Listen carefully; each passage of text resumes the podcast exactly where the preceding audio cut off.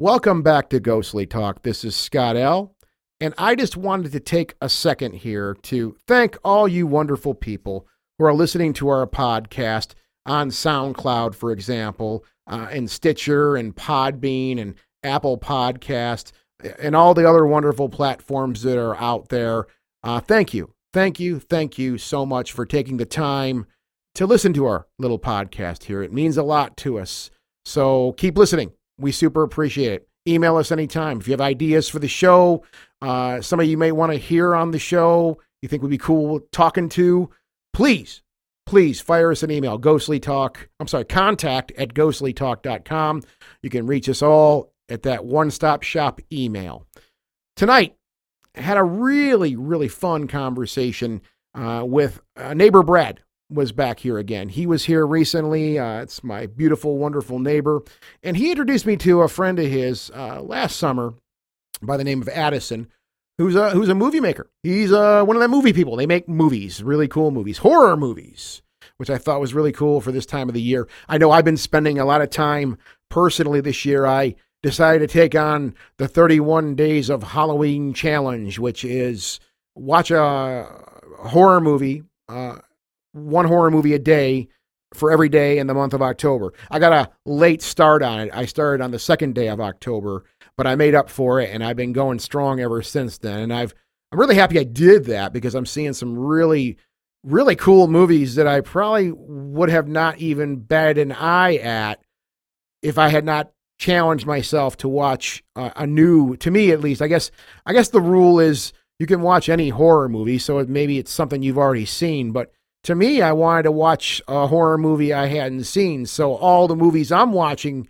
uh, th- for this October in 2019, uh, they're horror movies that I have not seen as far as the ones I feature.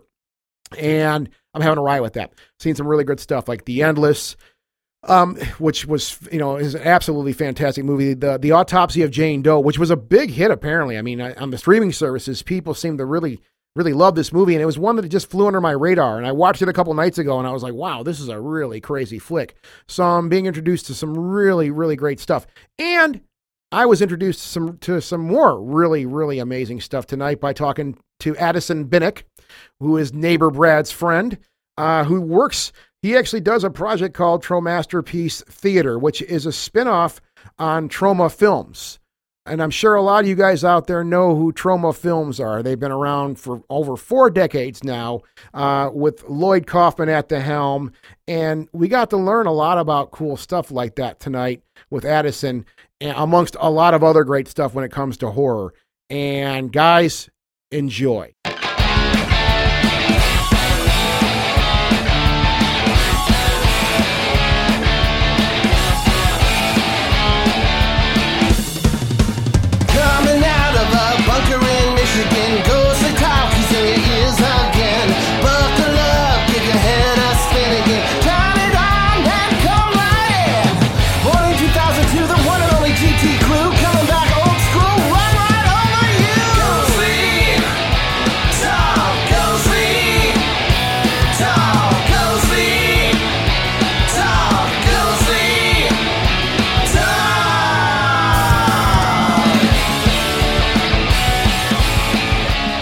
Brad's back in the house tonight.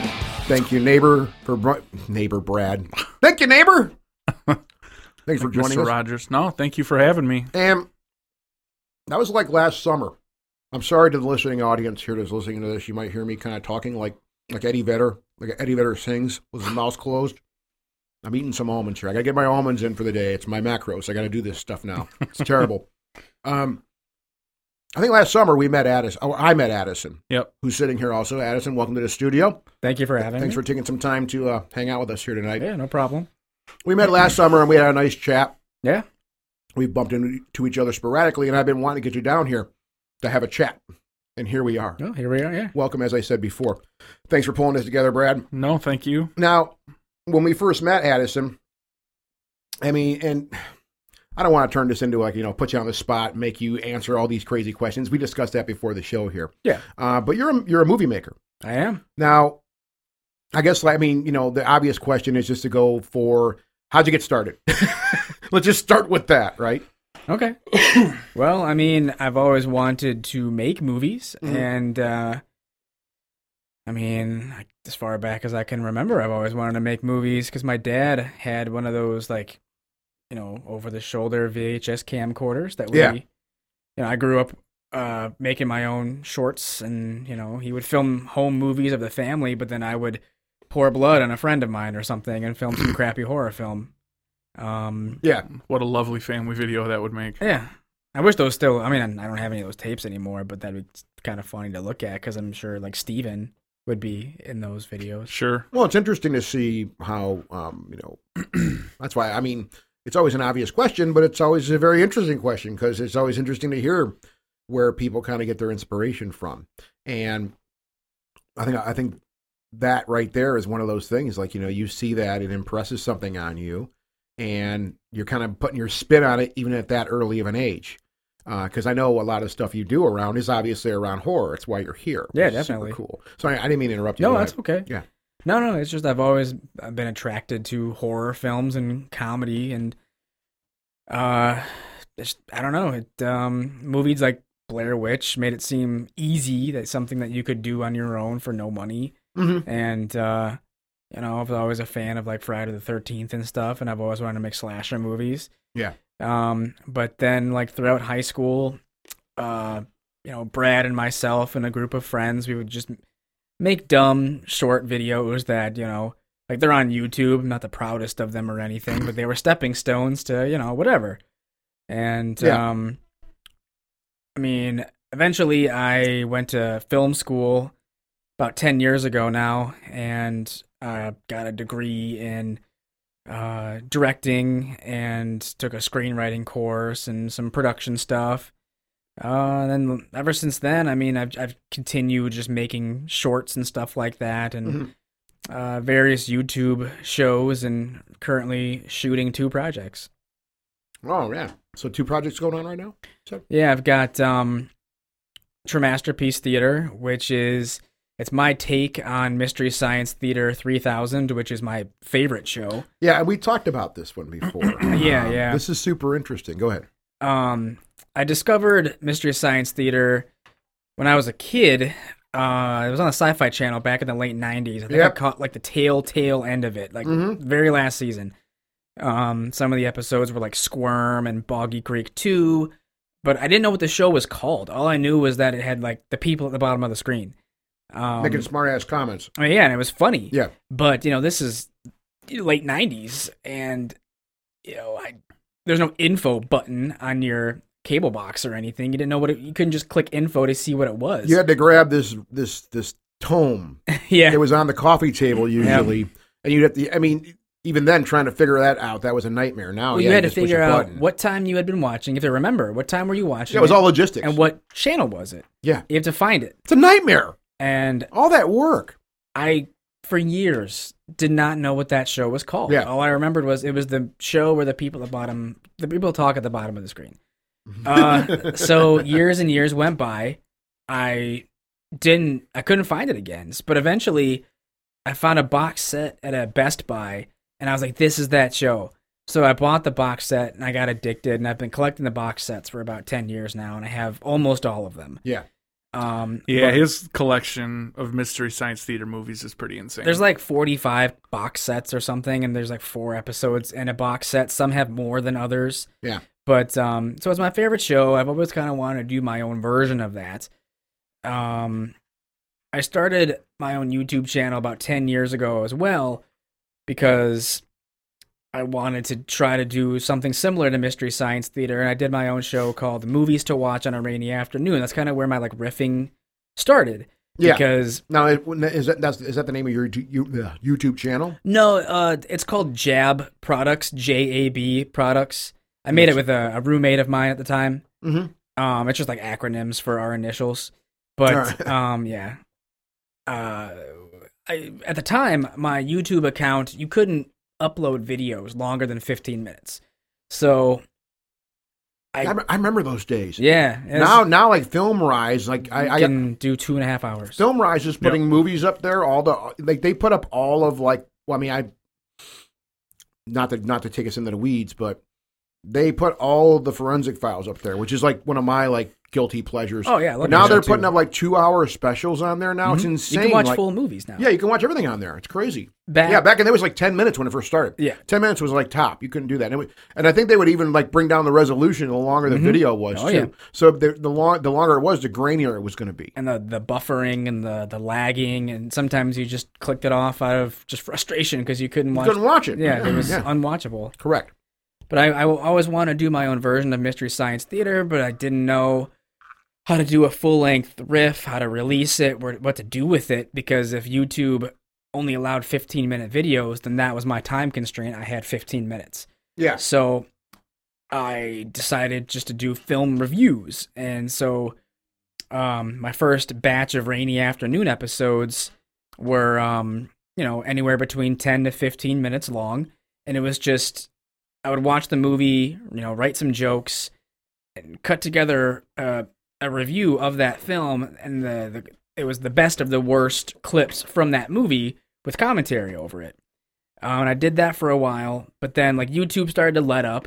Now I could post like 20 minute videos, half hour videos. Mhm. And so sort of like the litmus test to see like how long like how, what's the longest video I can post on here and I riffed an entire movie.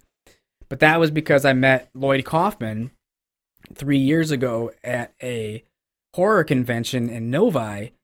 Now, those of you who don't know who Lloyd Kaufman is, well, you're going to learn. I know who he is. Oh He's yeah. the yeah, the president of Troma Entertainment, you know, Yeah. dec- director and creator of Toxic Avenger. yeah, I was going to say let's let's go if we don't you don't mind. I know you're an Yeah. expert on this. Yeah, yeah, yeah. Troma films, Mhm. uh, Troma productions. A little bit of backstory on that because this is super cool. I mean, I mean a little bit if you if you don't mind. Oh, well, as far as Troma is concerned. Yeah, I mean, Troma, they've been around since the 70s. Yeah. They started out making sort of gross out slapstick uh, sex comedies, and eventually uh, the the market became oversaturated with those because of like movies like Porky's and uh, like Revenge of the Nerds. Screwballs. So they had to find a different outlet for themselves, a different hook. And eventually they started making gross out slapstick horror comedies like The Toxic Avenger that were you know, over the top and disgusting. People's getting their eyeballs poked out and Yeah. people getting their heads crushed. And a whole legacy was born from there. There's Mhm. four of those now. Tons of other movies. I mean, there's hundreds of movies in their library because they also distribute films. They buy and release movies by other independent filmmakers. Cool. Yeah, I think I, maybe a handful of people in the audience they may not even know who this is, and I I, I want them to because that's an they're, I think Right. it's one of the more important movie houses in history. In my They're opinion, the longest running independent. independent. Yeah. They've been around for 40 some years Yeah. now. And, uh, you know, all the other little guys have been sort of either bought up or, you know, just fizzled out because they couldn't keep up with, you know, there's no video stores anymore. Mhm. So everything's got to Yeah. be streamed. Uh, so they, I mean, they have their own streaming services. They try to keep up with the times. They're Mhm. still around. They're still kicking. They're still making movies. Lloyd Kaufman's still making movies. Yeah. So you met Lloyd. Yeah, I met Lloyd and I had this idea for, you know, a mystery science theater with Troma films, calling it Troma Masterpiece Theater. Mhm. And I waited in line to get his autograph. and at the end of the autograph, I, I pitched him the whole concept. And he Yeah. was like, here's my email. You know, email me the pitch and I'll get back to you. So I went home and did that. hmm And I mean, it didn't take very long to hear back from him. Like, He gave me his phone number in the email. So I called him. Oh, that's cool. I got to, you know, because you, you call the Troma building first, and he gave me his extension. So then I reached his desk, and uh, I, had, I had to leave a message. But then he called me back like two hours later, and it was just so cool to see on my cell phone, like, come, you know, Troma Entertainment, like cause I already saved the number in my cell phone. So all of a sudden, Troma Entertainment is calling me. So I answered, and it was Lloyd. And uh, my voice cracked a little on the phone because I was talking to, you know, one of my heroes again. hmm And this time on the phone, one on one, without a crowd of, you know, autograph seekers. It was just the two of us. Yeah. But I again pitched him the idea, and he said that I could do True Masterpiece Theater, um, with a movie of his choice, which is his first movie that he ever made, called The Battle of Love's Return. He made it in 1971 when he was 25 years old, and it is very bad. It's Oh. very, very, very bad. Yeah, I don't even. well, I don't even that's know. what if I want that's- to because Yeah. knowing Mystery Science Theater, you know, and Mhm. knowing what the formula is and what they do, I, I was start, I'm start I'm starting to spin up here, going, okay, so you're taking, I mean, at least this film so far, right? Uh, from a guy that you it's your hero, and you're gonna you're gonna well, you said like you said you're gonna riff on it Right. basically. He, uh, I mean, is he? I mean, was he cool with that? yeah, he, the reason he picked that movie is because he knew it was bad. He's, He's, fucking embarrassed of it. yes, That's what- he's very embarrassed. He's the first person to admit that it sucks. yeah, It's never officially been released on DVD. You can only see it on D. Well, it doesn't have its own solo DVD release. But Yeah, you can yeah, see it yeah. as a bonus feature, and there's a make your own damn movie box set. It's got like four discs, and it's a compilation of interviews with people like Trey Parker, Peter Jackson, um, Matt Stone, uh, Wes Craven, George Romero, and like another disc is just making of Citizen Toxie, the Toxic Avenger 4, and Terror Firmer. And another disc is just Lloyd showing up to film shoots and shooting behind the scenes. So it's like a, a nice little four discs of, you know, fly on the wall how to make a film. yeah, and yeah. one of the bonus features on there is make is Battle of Love's Return. Um, Oh wow, so he did he did press it. it is pressed, but Yeah. it's a bonus feature. That's the only way you can really see it. Okay, Um, it's never gotten its own solo DVD release. However, it did exist on VHS very briefly, Mhm. Um, which I have a copy. After I did True Masterpiece, I sought out a copy of Battle of Love's Of Return on VHS, yeah. and I happened to find one on um, eBay, still sealed for eleven bucks. Oh, dude, Yeah. So don't you love when that happens? And subsequent- your favorite shit in the world, and you and you get it for dirt cheap. yeah, like that. I mean, it's not even my favorite. It's just meaningful to me, just yeah, because it's yeah. like It's Well, here's the movie that you know I riffed and I've seen like 30 times by now, and you know jump started this thing that I'm I doing. say, I mean, a lot of people, a lot of great artists, they, you know, they're not masters when they start. No one Right. usually is. There's few people that start with a on a craft or something where you know they really knock it out of the ballpark first time around. I mean, eh, and that's you know, and I love. I- that's why I don't. That's why I love hipsters.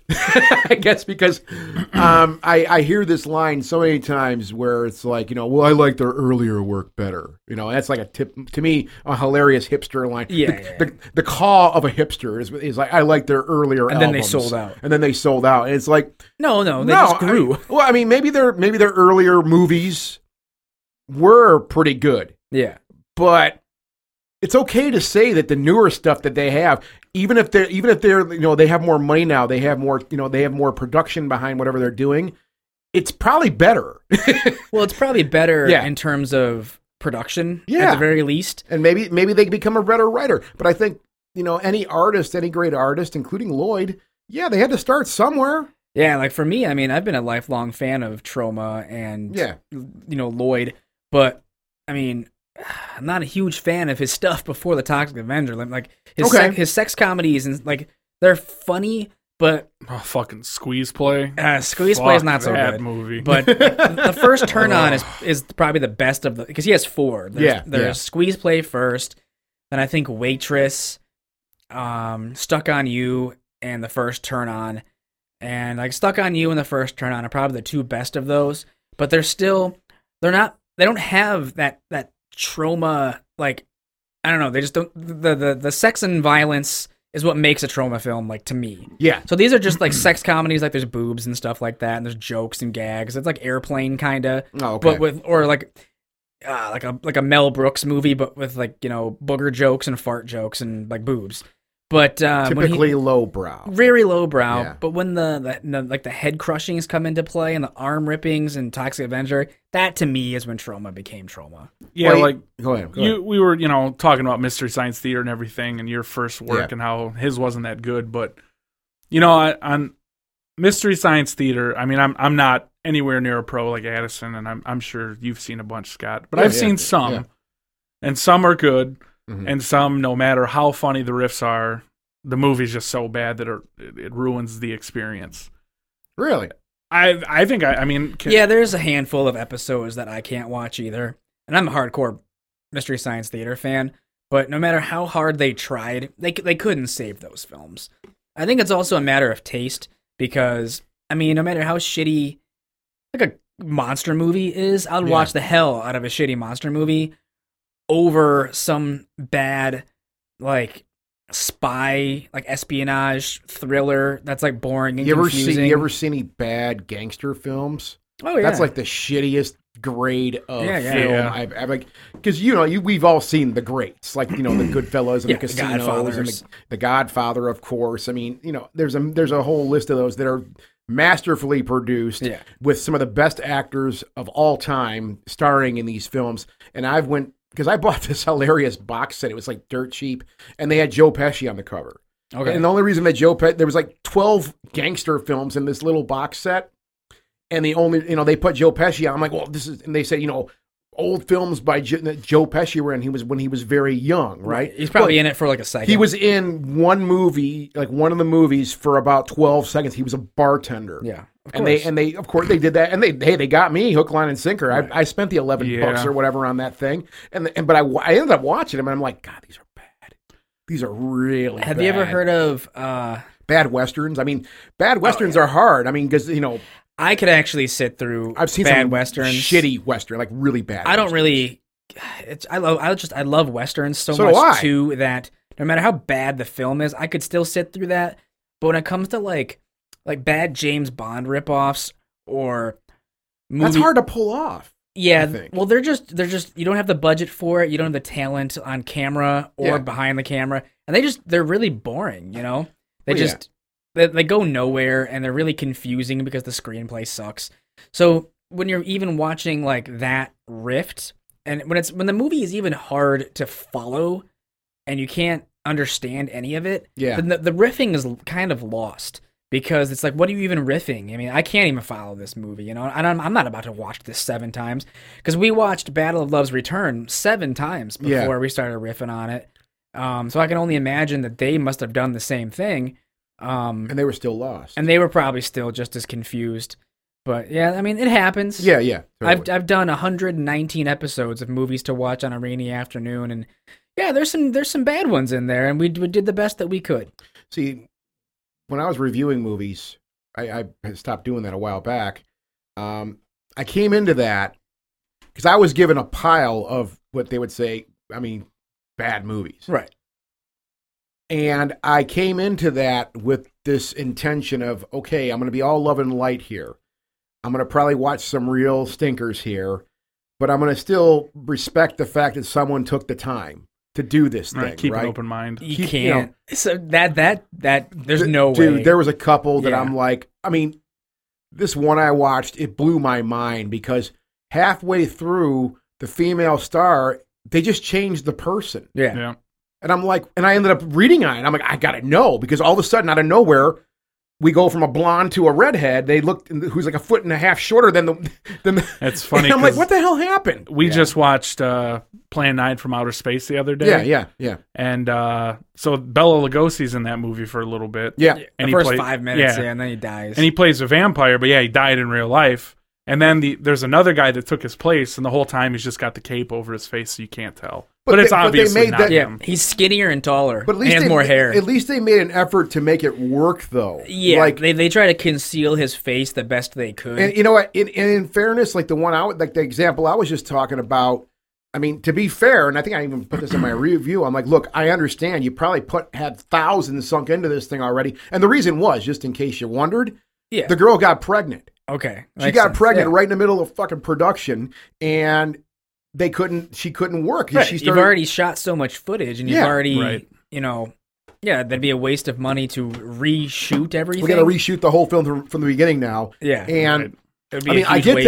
that. It, that's that's sucky. I, I'm sorry, but to have to watch that, I'm like, okay, this is one I can't be all love and light on. I got to shred this thing, man. This is ridiculous, dude. It's you know hard to believe they couldn't find someone that at least looked similar Well, yeah, at the very least, or at least maybe like, you know, come up with a clever way like, oh, that character maybe gets killed off and replaced by someone else. oh, Eh, you, think you could write? Yeah, do do you something could with wrait a script. something? Yeah, you could work around it. I mean, I mean, might it's gonna come be- off hokey regardless, but I mean, at least Yeah. it'll be like, well, okay, they they put some effort. They into it. tried, you Yeah. know, at the very least, instead of just recasting and expecting you to believe it's the same person. Yeah, yeah, exactly. So on on the topic of bad movies, um, so I, I used, to, I mean, like I liked movies, but I wasn't like a huge movie fan. And he got me turned on to all these shitty. I mean, that that's what movies to watch on a rainy afternoon is. That none of these movies are movies to watch. They're all generally movies to avoid. Yeah. There's some that are, you know, okay, but Some are better than others, but most of them suck. but he got me hooked on it and now I'm, you know, I I buy movies from All right. Vinegar Syndrome, Yeah. Severin, uh Diabolik. You know, there's this whole realm of movies that I I didn't know existed. You know, he Yeah. he's just Well, that's an interesting thing to ask to well, Addison. Hmm. I mean, what? And I know this is very subjective, right? Yeah. But I guess to you, I'm curious what constitutes a shitty movie. Like, I mean, I'm wondering what your earmarks are. That I mean, I'm not saying that you have some rating scaling system Yeah, that's yeah. down to decimal points and stuff, but like when I, I know when I watch a movie, I have like my my earmarks. I'm wondering what yours are. Uh, well, I mean, there's like shitty movies that are also like they're bad enough to like watch and riff with friends and stuff like that, you know. And I don't know, that would be like some of the stuff that we have done for movies to watch on a rainy afternoon that are kind of funny, you know, despite being bad. But to me, like when a movie is like unwatchable and sucks and you can't uh you just can't take it is when they're boring. Like to me, Yeah, boring like a boring horror film is basically can go fuck itself. like don't fucking bore me. but you know, there's Kill somebody. Throw some blood around. Yeah. Do something. But shots of people wandering through the woods, forget it. We've seen that a million times. You yeah, know, you're right. um just like you always hear the same dialogue over and over and over again uh i don't know like to just when there's nothing going on like just recently i picked up this movie called killer crocodile okay? Killer crocodile. I mean, yeah, there should be just carnage everywhere. the first You know what half croc- crocodiles do? the first it's an italian made uh hor- action horror film from Yeah. 1989 the first half hour is not so bad. It's just like a, your typical italian jaws ripoff. Um you know there's some cool kills in there. The crocodile eh, it's phony enough to be like funny. Yeah, yeah, um but then like for a solid 40 minutes nothing fucking happens yeah. so it's like, where'd the crocodile go? Like, what are you doing? Like, why'd you shoot, why'd you shoot any of this? Just people talking and stuff. Like, oh, there's toxic waste in the, you know, the river, and it's like, I don't give a shit. Get that crocodile back here. Yeah, yeah. It's way more interesting than you guys are. Yeah, you know, just supposed to be this group of teens, college kids who were trying to save the river. It's like I don't care, man. I, the crocodile was chewing off people's arms before. Like, let's get more of that in here. And then the half hour picks back up again. So basically, it's like it's an hour worth, like an hour of the movie is worth watching, but then like a half hour, forty minutes of it just can get cut right out. Just don't bore me. right. Well, yeah, I think, and I think you know we're getting films now, even with the horror genre, that are a bit bloated for my taste. Now, now Yes. there's a lot of Yeah, yeah. exceptions to that.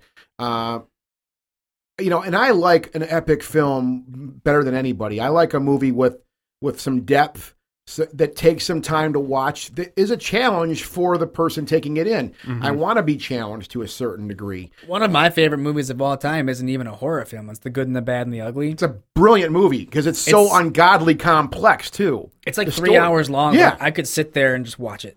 Yeah, I, and I and it's one of my favorites up there for me, like one of my favorites. Yeah. But and that I mean, when you're talking, we were talking about westerns a minute ago. That's one of the things that I I keep t- I always tell people about westerns. You know, good westerns at least. Um, was I I say when I was younger, I just wanted to see the gunfights, Right. And the older I got, I got to a point where now I I, I really want to understand why there's a gunfight going on. Well, the right? com- yeah, the complexities of like you know Clint Eastwood's The Man with No Name and stuff like that. yeah, yeah. it's all, them it's all good stuff. Yeah, I mean, but that's that. Those films to me, I keep saying to people because I watched them when I was younger, and I'm like, okay, it's just a bunch of people running around the desert and shit and doing whatever, getting chased around, going nuts. And there's some comedy. So, there's a like some bit- people just might find that boring. But Yeah, but- I don't. It's no, there's a little bit of comedy in there. There's some funny, Yeah. a little bit, en- en- enough to well, make you Tu- win. Tuco obviously is like the funniest. Yeah, the guy's the guy's awesome. Yeah, Uh, you know, but the comedy, like in the good, bad, the bad, and the ugly, Mhm. it was just enough. It wasn't too much to make it corny. It no, was- it wasn't overtly or anything. It was just it was there because of the chemistry of the characters and stuff, fucking each other over, and that's what made it funny. Yeah, so I that was that was my big thing though. But if you really get into like the the good, the bad, and the ugly, that plot is. I mean, and there's also well uh, for a few dollars more, Yep. that's the one that's that that's immensely complex. Or Yeah. fist is it fistful of dollars? Fistful of yeah, Dollars, There's a couple of them there. Those like those three are I'm, they're all Well, incredible. Yeah, they were, it's a solid trilogy. you Yeah, yeah, and, and they all to me have some pretty complex plots. That's just one thing I, I was thinking of when you mentioned you mentioned westerns, and yeah, I can just watch those too. Well, and, and newer, something I think all three of us will agree on is Ari Aster. Okay, so I was just Oh, thinking yeah, about yeah. that. Yeah, I mean, I just I, I did the pre-order on the the Midsommar. Mhm. Yeah, Have you seen it yet? Fuck yeah, dude! Yeah, dude. We're I saw it in all- the theater. We're all big fans you of watched both Hereditary. Hereditary, and Midsommar. Yeah, we had a drunken conversation about that Yep. one night on the porch. I um I, I saw I saw Midsommar in theaters three times. Yeah. I saw I saw it once with a different friend of ours, and then I saw Yeah. it with Brad and our friend Steven. Then I saw the director's cut by myself. Um, you know, the director's cut was almost three hours long. you know, I don't.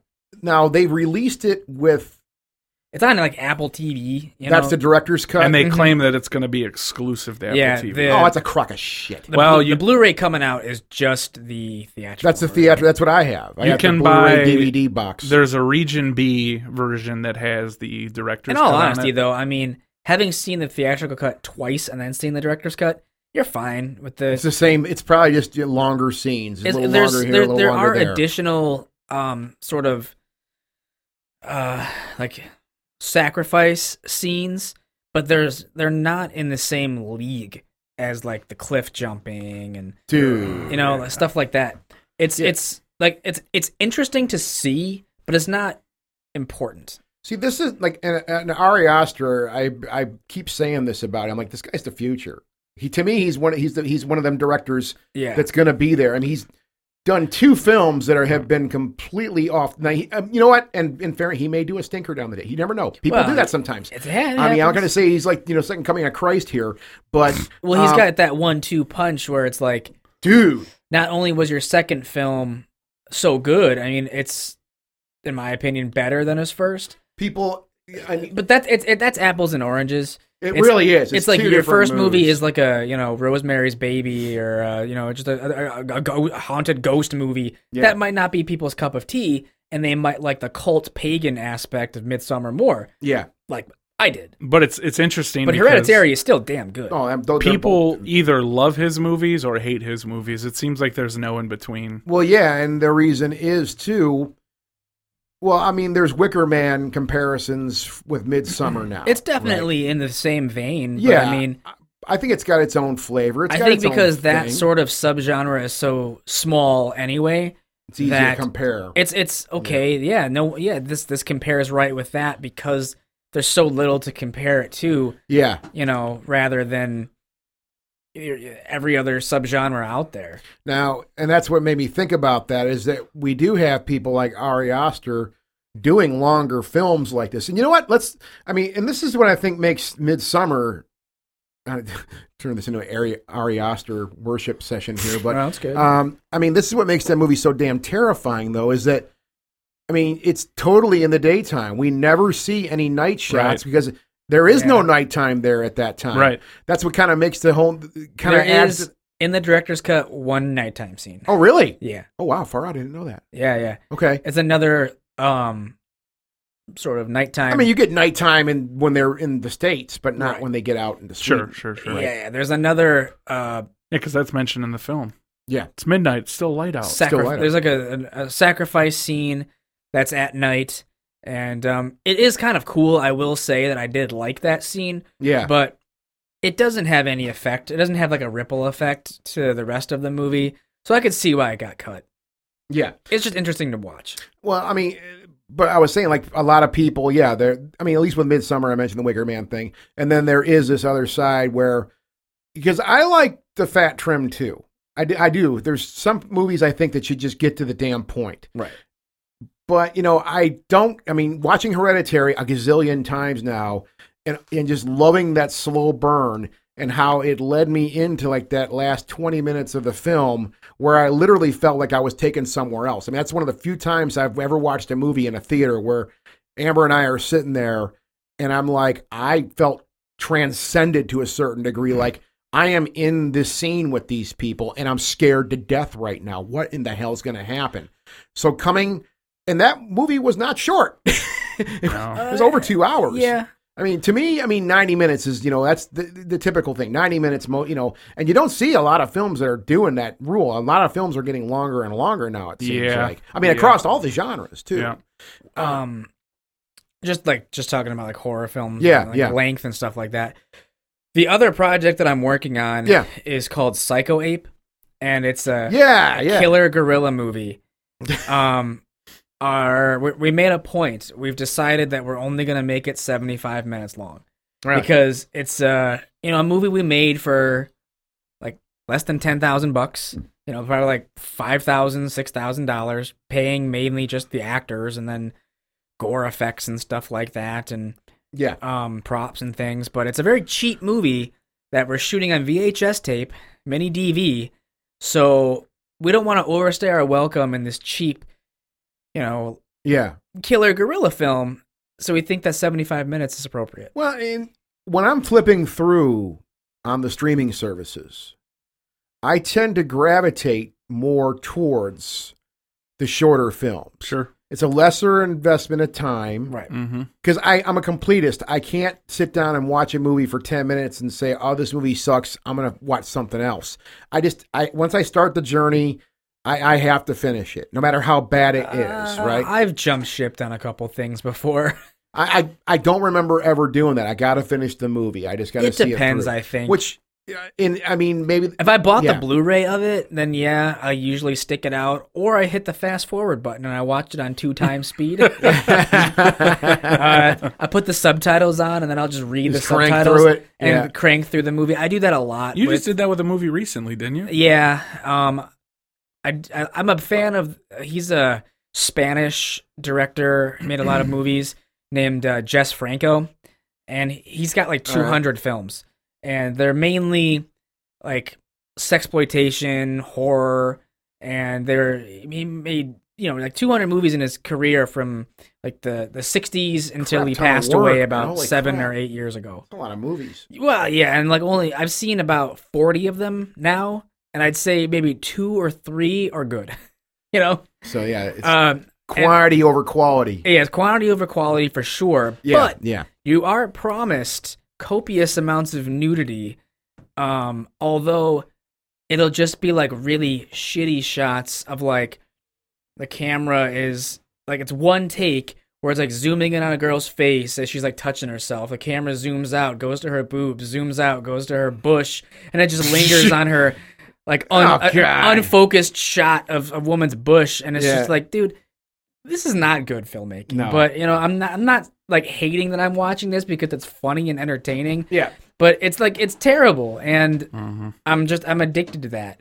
So I've made it a point to try and see as many of Jess Franco's movies as possible. I'm Yeah. at 40 out of 200, and only two or three are even that good. Oh my god, man. Um, I mean, it's it's become but yeah, I'll watch his movies on fast forward. I'll turn the subtitles Yeah. on. it's No. it's become like a uh, you know it's it's hard to find free time between the both of us, but yeah, yeah. you know we love having Vinegar Syndrome Day where I'll go to his place or he'll come to my place. We'll get pizza, and we'll just watch multiple Vinegar Syndrome movies. Okay. Um, I, you know, I, it's there's something about just sitting there and just making fun of them. Like we saw, uh, what was that movie we saw in theaters together, and we were the only people there. Oh, Greta. Yeah, we saw Greta in theater. Did you did you see that I movie? haven't seen Greta. Not No, don't not don't go see it. Well, we were the only It's people. pretty boring. We were the It's only people in the theater, Yeah. and we just made fun of it the whole time. And it, it was it was not a good movie, but it was like one of the most fun times I've had at a movie theater. You know, I don't know why I find it so fun, but it just is. Well, and that's you know what goes back. You know, you get a shit movie and you get the right people around for it. You can have a lot of fun with that. I mean, Yep. that's Yeah, obviously I prefer to guys do. watch like the ter- like the bottom of the barrel with somebody else. That's that's because you're not going to walk away with any real artistic intake. So you might as well Yeah. have a partner there just to rip on it, and, Right. You know, and just kind of make a comedy. Re- I mean, I think that's great because I've done that. We've done that a million times with movies. with Yeah. And that's terrible traditionally what you do with movies. that's to what we watch on do. Yeah, afternoon. usually Yeah, for, yeah. like for movies to watch on a rainy afternoon, Brad will come over and with my roommate Steven, we'll sit down and we'll just kick on some piece of junk. And I'll write jokes as we're watching the movie, and I'll write down the time code and everything, and I just turn it into an episode of the show. Sometimes I don't, though. Like if it's just like a movie that you know we're just gonna watch it, you know, for quote unquote fun, and uh, you know, it'll be an endurance test. Like, uh, we watched a movie called Chaos a couple weeks ago, and I had already seen it before, so I knew how bad it was. And it's basically just a ripoff of Last House on the Left. Chaos. Yeah, it came out in 2005. And I couldn't. st- I, I'm one of the. Go ahead. I'm. I don't mean Uh, written and directed by David DeFalco, I think. And Yeah. it was it got notoriety because Roger Ebert gave it a zero out of four. um, because it had no like redeeming value Yeah. to him, yeah. and it really doesn't. I mean, it's just a rip off of Last House on the Left. And I, I think at that time it was like one of two movies to have ever gotten a zero. No, no, like that's that. not true. He's given plenty of movies a zero. I thought it was at that time, but okay, maybe I was wrong. No, I mean he, he gave like Pink Flamingos a zero, Oh, wow. Caligula, Sure, Freddy Got sure. Fingered. Um, Yeah. but uh, with this particular film, it offended him so much, he gave it a zero. And he had a back and forth with the filmmaker and his producers and stuff, and so it got a lot of press because of Roger Ebert like dogging on it. And uh, I mean, I hadn't seen it since it came out in 2005. For some reason, we were talking about it on the way to a, a convention we were going to. Yeah. So I wanted to order it to revisit it, and um, Brad and I and my roommate we sat through it. They had a tougher time than I did, probably just because I'd already seen it before. But they they truly hated it, and I I can't imagine watching it again. like I mean, I own it; it's in my collection, but I can't see myself kicking it out. The, the movie itself wasn't like the worst movie I've ever seen, Yeah. but the ending in that movie had to be top it's, five it's pretty worst ending I've ever ridiculous. It's, seen. it's very unbelievable. But the thing that makes the movie at least have some merit, at least a little bit, is the the gore effects in the movie are really good.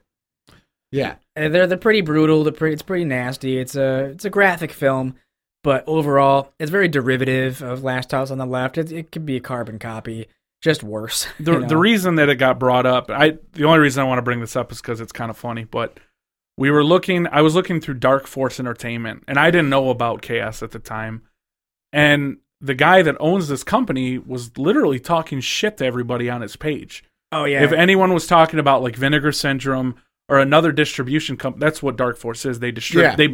buy the rights to old films and they distribute them and the president of that company is the director of right Chaos. yep and he gets a lot of shit online because he's just like this I think he's a former wrestler or something and he he thinks he's like this real tough guy who is like, you know, brutal, I'm hardcore, man. Like God, a bonus feature on the DVD from 2005 was him giving a uh, an interview about the film from inside of a morgue and so he's surrounded by dead bodies and stuff but he's wearing like a like a a chain necklace and stuff he's supposed to be like Yeah. this hard badass like i'm giving an interview from a from a fucking morgue bro Oh come on. and it's just like ah this guy sucks his movies suck And he and he and he gets online and fights with people. he, fights with yeah, people that's like the earmark of a moron nowadays. I'm sorry. I mean, I mean, the whenever I look for and I you see this, um, you know, like a business reviews or some anything, right? Well, he just you know he thinks that his company is the best. He's the best distributor. He puts out the ble- best Blu-rays. So literally, when anyone says otherwise, like I like this company or you know this company did a better release, he'll block them or delete them or he'll He- make some you know video where he'll like you know you- call that's- people out and he he made a post on his immature. facebook if you're like an entire video is about somebody you don't like, dude, it's a waste of time. you think you'd be more busy if you own a business. So he, know. he made a post on his Facebook page and said if you say any other distribution company's names on this page, he literally wrote you down on a list and you couldn't get the new movie that was coming out. yeah, you were basically uh put on you were put on the list. So Ooh, if he saw your Ooh. name pop up and like if you try to order something from his company, you get refunded and you can't get his That- that's- product. That's, perfectly fine. I'll pirate the shit out of it then, and you don't Yeah. get Yep. any money. That's the most ridiculous, hilarious idea. it reminds me of ever like comic book guy from The Simpsons. That's like the most emotional reaction you can have. Like, there's no logic in that whatsoever. That's a person who's acting like a child and not thinking about the greater vision. who doesn't like- want to share? Like there's a billion Blu-ray companies. You're just one of them. Yeah. and I can't just say I like this other company or I, I I like this other person's release. No, he just has a temper tantrum and puts you on. He blocks you. But so yeah, we were talking about that artists. guy. I, I remembered. Drive me nuts. uh, I remember that I had seen one of his films, Yeah. and I was like, you know, I remember it sucking, and I remember it. you're Uh. Oh, you're in trouble, Addison. Yeah, so I just uh, I ordered it from his website. You know, I got it. Yeah. So He didn't ban you for life? well, it's because I haven't. He didn't know I was making fun of him yet. Oh, yeah. the te- the race of time. Addison won the race of time. That's Whatever, all right. dude. if you know if he wants to block me from all future releases, that's fine. I got his one movie that he actually made. The rest of his fil- the films in his catalog are just movies that he's distributing. Yeah. I don't know if he's made another movie since Chaos, maybe like another one, but it certainly didn't get the notoriety that that one did. Let's talk about Troma. We let's go back to Troma Masterpiece Okay. Theater because we kind of that's that we kind of went way off on that. Um, so Lloyd allowed you to, ha- to use this one film, Mhm. correct? Yeah, he said the stipulation was he was going to give the movie to me for free because uh, he wanted me to give basically just give him like a pilot, and if he liked it, they would release it. Eh, like the stipulation was, if it was funny, then Troma would release it for me because they have a Troma streaming service called Troma Now, and it's basically their Netflix. Yeah, yeah, I've seen it. You that. pay five bucks a month and you have access to hundreds of movies in their catalog yeah, yeah. and they were going to put it on there. Like that was the deal. Um, because I wouldn't have known how to distribute it myself at the time otherwise. So this is like 2016 was when I met him, and so you know it's like okay guys, we got the green light. We got to watch Battle of Love's Return. So we sat there and we watched it over and over and over and over, and then eventually, you know, we shot it in front of a green screen with the puppets. Jonathan Gogolewski, our friend, had he's he's passed since, but uh, he built the puppets for us. He was the voice of Corny, um, and the, the show wouldn't exist without him. Just I, I don't know how to build puppets or anything like that. Yeah. So he spent the summer of 2016 building a talking box of popcorn, a talking reel of film, and we went and sat in front of a green screen in my living room and we shot it. You know, us watching Battle of Love's Return with our pre-written jokes with the time codes and everything Mhm. and cut to like a year later, a year of editing. Uh, we were done, and I, I sent it to Lloyd, and he liked it, and they put it on Troma now and their Troma YouTube page. Um, and everything was good, you know. Yeah. I, I asked him, you know, well, what can we do next? And he said he offered me a list of other films. I can't remember what any of the other ones were, but Poultrygeist was the first one on Oh list. Jesus! So I latched on a Poultrygeist, and I was like, well, I know it's a very popular movie. Yeah, It's also a good movie. You know, it's a musical and it's funny and it's got all the and, elements. and it looks good too. I mean, it's Yeah. well done. It's just hilarious. It has all of the elements in a Troma film you actually want. You know, like uh, Battle of Love's Return has no nudity, no gore. It's not very funny. It tries to be funny, but it just is falls on its face. And you know, again, Lloyd is the first to admit like this movie sucks. He's not. He's he doesn't care. But um, That's why it's not released on DVD or anything. Yeah, because he knows there's no monetary value in it. He said that. Well, when I uh, got that VHS tape, um, I met him again at another convention, and I asked him if I could open up the VHS tape and have him sign it, and he told me not to do that. He told me do not open it because only 50 of those exist. Oh wow! So I have like one of 50. I mean, according to him, I don't know if he's misremembering. You know, the yeah, I. I, I, I would believe it though, just because like why would they make any more than fifty of that movie? Like yeah. it's not a good film. But um yeah, so Poultrygeist was going to be the next one. It is the next one. But uh, you know, after watching that a couple times, we quickly realized like the writing riffs for this is a lot harder because the movie is a musical. It's has a faster pace. The jokes are funnier and it's got nudity and gore, so it's already like, you know, head and shoulders above Battle of Love's Return, but we powered through. We watched it about 9 times Yeah. and wrote all the jokes for that.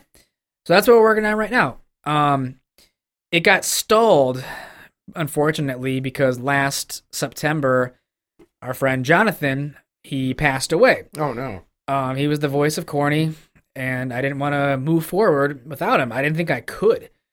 Uh, and then I got really sick, and I was sick for a long time, so I didn't think Masterpiece Episode Two would ever get made. I thought it was done, and I was gonna just let it go. But people kept asking me, like, so you know, where's more Masterpiece? And I was like, well, I mean, I don't know. I mean, I'm gonna have to recast. I'm gonna have to, you know, retool this and think about what I want to do. So earlier this year, um, to sort of it was a test to see how many people really want to see this, you know? Because, you know, I started for Masterpiece episode one in 2016, finished it and released it in 2017. Then, with Lloyd's permission, I started selling DVDs at horror conventions in like March of 2018. Um, and the DVDs were selling really well. Yeah. Um, so you know, it's it's it's it's got its it's got its fan base, but It's you know, got it's got a leg. it's it's got legs, it's got Yeah. a cult following. Yeah. So earlier this year, I was like, okay, you know, I'm really curious, you know, like it, it's you know, it- it's a little costly to rent out the movie theater that we shoot in because we, we go to the main art theater that's right downtown Royal Oak, and uh, they let us in before opening, and we get to you know mess around in there and film with the puppets and stuff. But it costs money to do that. Okay. Uh, the first time we went there in 2016 to shoot, we went there three times, and it cost 150 bucks each time. And you only get two hours. You get from So you 10 gotta a.m. get in there and get it done. You, you shoot from 10 a.m. till noon, and it's 150 bucks each time. So I was like, okay, you know, it's pretty expensive. I don't really have you know that just lying around right now. So I did a Kickstarter for episode two. I wanted to see if I could raise funds to cover production cost and just to see how many people would like pre-order a DVD. And I put it on 45 days. I only asked for 500 bucks because I thought that would cover the cost of shooting. The, the theater. Yeah, Yeah. th- to, to cover the cost of shooting at the movie theater, yeah, rent it yeah, out. Yeah. And in 45 days, that fucker brought in seven grand. oh my god. yeah, that's uh, really showed, really proved to me how many people really wanted to see an episode Well, two. it's it's good because a lot of those Kickstarter. I mean, I'm, I gotta personally. I mean, Mhm. this is one of those situations where it's warranted. I mean, you know, it's you're trying to do something here, and it's going to cost a bit more money. I think people are quick to jump to Kickstarter. I think people are a lot of people are quick to jump to Kickstarter for everything, right? It's like Yeah. no, no, pay for the goddamn thing. You can, you can, you can, you got the money to pay for it, pay for it, right? yeah, it's just Um, that you know I set it for 500 bucks. That's all I was asking for, Well, you, and you get, yeah, you get, and I made that within two hours. You know, well, I mean? yeah, that, that, and that's and that, that- well, that's a testament right there, like you already said. Yeah. Um, a lot of people just start Kickstarters, and I think people see through them real quick too. Mm-hmm. Yeah, That's why you was- see was people my like, first attempt. We need a million dollars to do this thing, and you'll get a free Blu-ray out of it if you give us a thousand dollars. Blah blah blah. I, blah, I made you know? mine. I thought really reasonable too, or it was like 10 bucks for a DVD. You That's know? that's totally reasonable. um, Yeah, it was like ten bucks for a DVD, twenty bucks for the first and the second yeah, one. you get a combo deal. You get both discs. That's reasonable. for Yeah. twenty five bucks for a shirt and a DVD. Yeah, yeah, it was. And then, but the big one was I did a hundred bucks as like get an executive producer credit on the thing. I thought I'd sell five, and I'm currently I don't even know the number anymore. I mean, there's like 22 executive producers That's on that thing. That's awesome. It's it's amazing. Yeah, it's incredible. no, and it's good to see that. I mean, people care about that. It's a project people care about, and that Yeah. right there is the proof. I mean, totally, that's the proof. I mean, Yeah, you don't really mean, need to hear anything I else. I think uh, the grand total was I had 201 backers, and at least 20 of them donated the hundred bucks for an executive producer. So yeah, it's pretty awesome. So speaking of Tro Masterpiece, the new one, how Mhm. is the? I mean, I I already know, but how is the uh the filming of it going so far? Well, I mean, because I had to decide, you know, what Corny, the talking box of popcorn character puppet, he was a really popular character. Like I could tell that once True Masterpiece kind of took off, that a lot of people were really drawn to Corny. Uh, because he's got kind of a funny voice and he's just, you know, he's a cool looking puppet. yeah, So, you know, I didn't want to make a new character. I thought that that'd, that'd be lame to try to, you know, introduce a new character in episode two already yeah. when episode one has already existed for two years and people just know Corny. So, Uh-huh. um, I asked Brad if he would be the new Corny, and he said yes. So we've been shooting with Brad as the new Corny, and I think it's fine. You know, a year ago I may have been a little bit more hesitant to, you know, to do it as I, you know, just That because scar was still pretty. It was fresh. it was it was new, Yeah, you it know. was- it was a but fresh a lot of people talked to me over the last year, you know, telling me like, you know, this stuff happens, you know, like with ACDC, they got a new front man and Yeah, it was arguably, you know, the second half of their career is better than the first. Yeah. And There's a lot uh, of things where people have had, they they passed Mhm. on, and yeah, it, ha- it happens all the time, yeah. you know. Um, and even in Mystery Science Theater now, there's with the reboot and everything. There's different and like like there's a reboot that has two new seasons, and those are all a whole new cast compared to the characters and Yeah. well, it's the same characters, but it's different voice actors from the show 20 years ago. And then even when they go on the road to tour and do live shows, those are different voices too.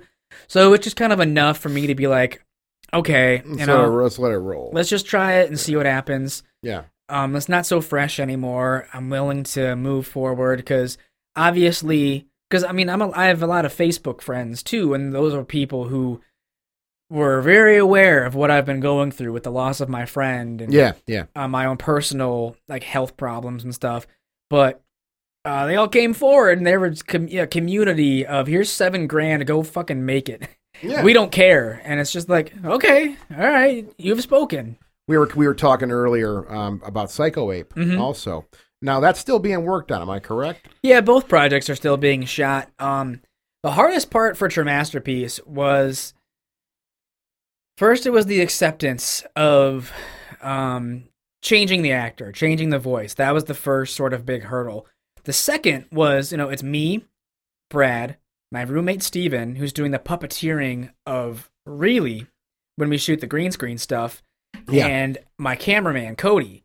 So it's all four of us, and I'm sure as you would know, being in a band, it's really hard to get four people together at the same time to do stuff. Yeah. Yeah. It's very hard. No.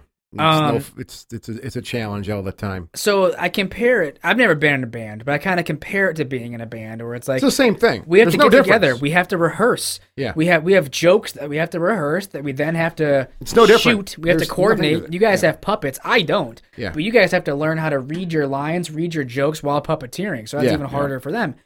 But if we can't get together to rehearse, then we can't get together to shoot. And it just became this big conundrum of like um I work at Walgreens and my schedule was never set. So it's like, okay, I'm off on Tuesday. You guys available on Tuesday? And then like No. maybe two out of four are available on Yeah, Tuesday. So it's yeah. like, fuck, Tuesday's out. Yeah. When's my next day off? Not until the following Wednesday. Okay, well, that sucks. That's six days that I have to now wait. Are you guys free on Wednesday? No one's free on Wednesday. Okay, well, that day's out. So it just kind of became this problem. Yeah. But um, what I did recently was I, I talked to my manager, and she gave me uh, Wednesdays off. So Wednesdays have become True Masterpiece Wednesdays. We're going to shoot every Wednesday until we're done. yeah. You you make it work. Yeah. I mean, any of that stuff. I mean, on a personal level, I do know what you're talking about. It what you're going through. It's it's painful. Uh, it can be frustrating.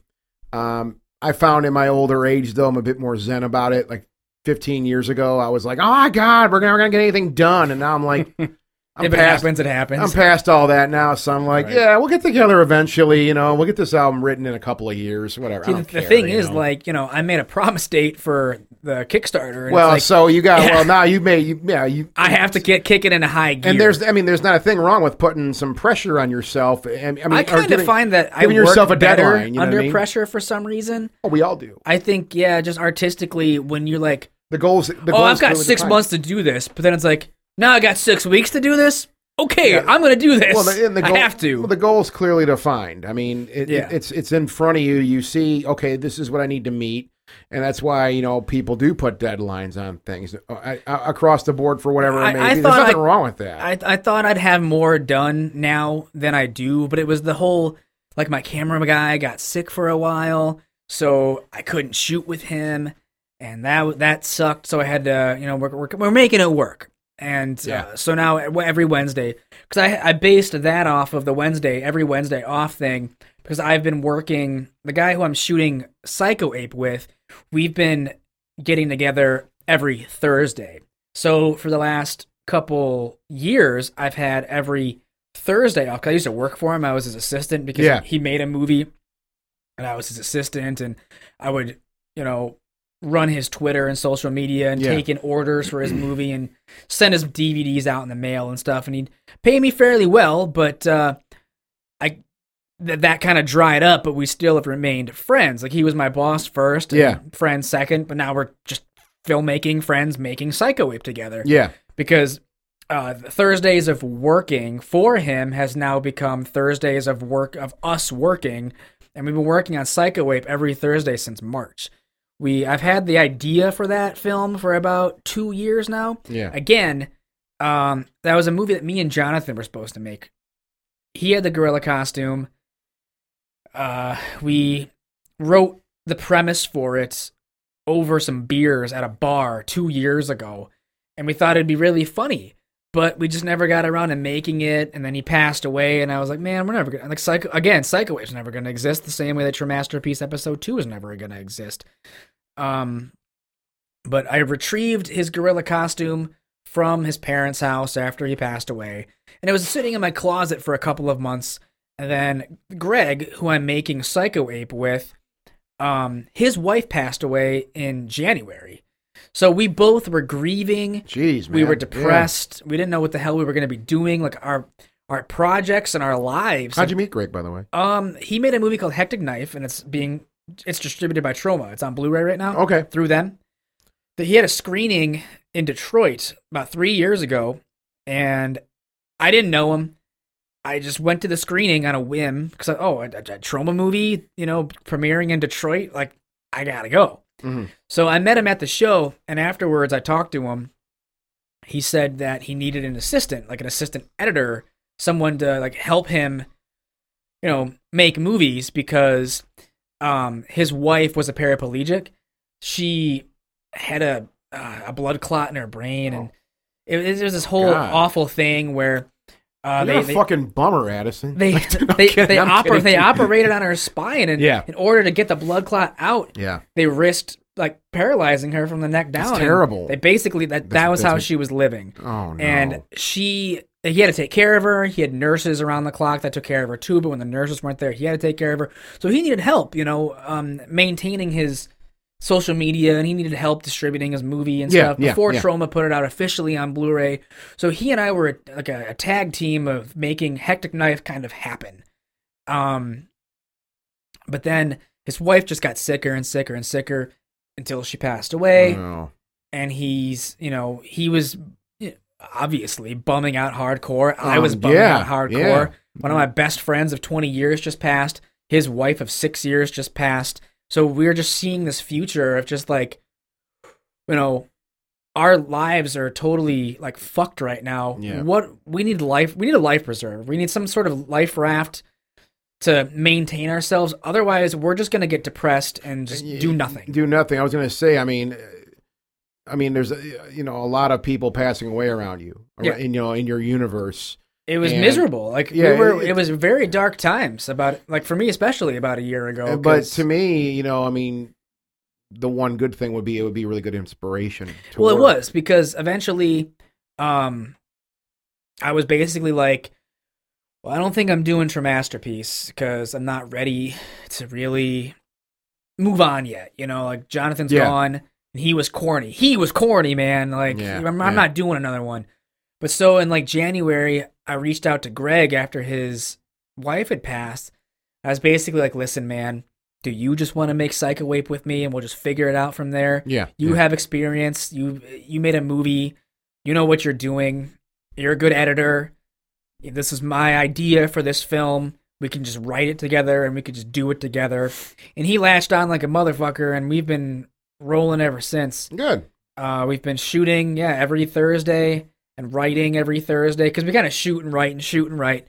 We had a basic outline that we shot scenes from, but it wasn't really until he started cutting the film together that we kind of saw what we had and Yeah, sort of wrote the narrative. He wrote the narrative through the editing, and then we're now we're in like the patch phase where we know what we have, and we're like building on it to make those scenes bigger and better. Because Mhm. it's an hour long right now, but we want it to be seventy five, and then we're gonna call it quits. uh-huh. Now you you brought up Greg and how he made Hectic Knife. You also got to work with Bill Weeden, who Right. he was the main bad guy in Sergeant Kabuki Man. Yeah, Bill Weeden is uh he he's a Troma alumni. Um he's in the movie Sergeant Kabuki Man NYPD Yeah. as the main villain of the film. I met him earlier this summer. Actually, it was like May, I think, because I was invited to New York to uh, go to a screening. It was a double feature screening put on by a friend of mine named Adrian, who he screened Kabuki Man and Her Masterpiece back to back. Oh wow. Um, so, uh, courtesy of him, I went out to New York. You know, got shacked up in a hotel room with Mr. Bill Weeden, and we hit it off. He, um, you know, he's he's been in like eighty movies. He's been working since the '60s. He's been in like he's done extra work on like Batman Forever and stuff Oh, like wow. that. Cool. It's pretty cool.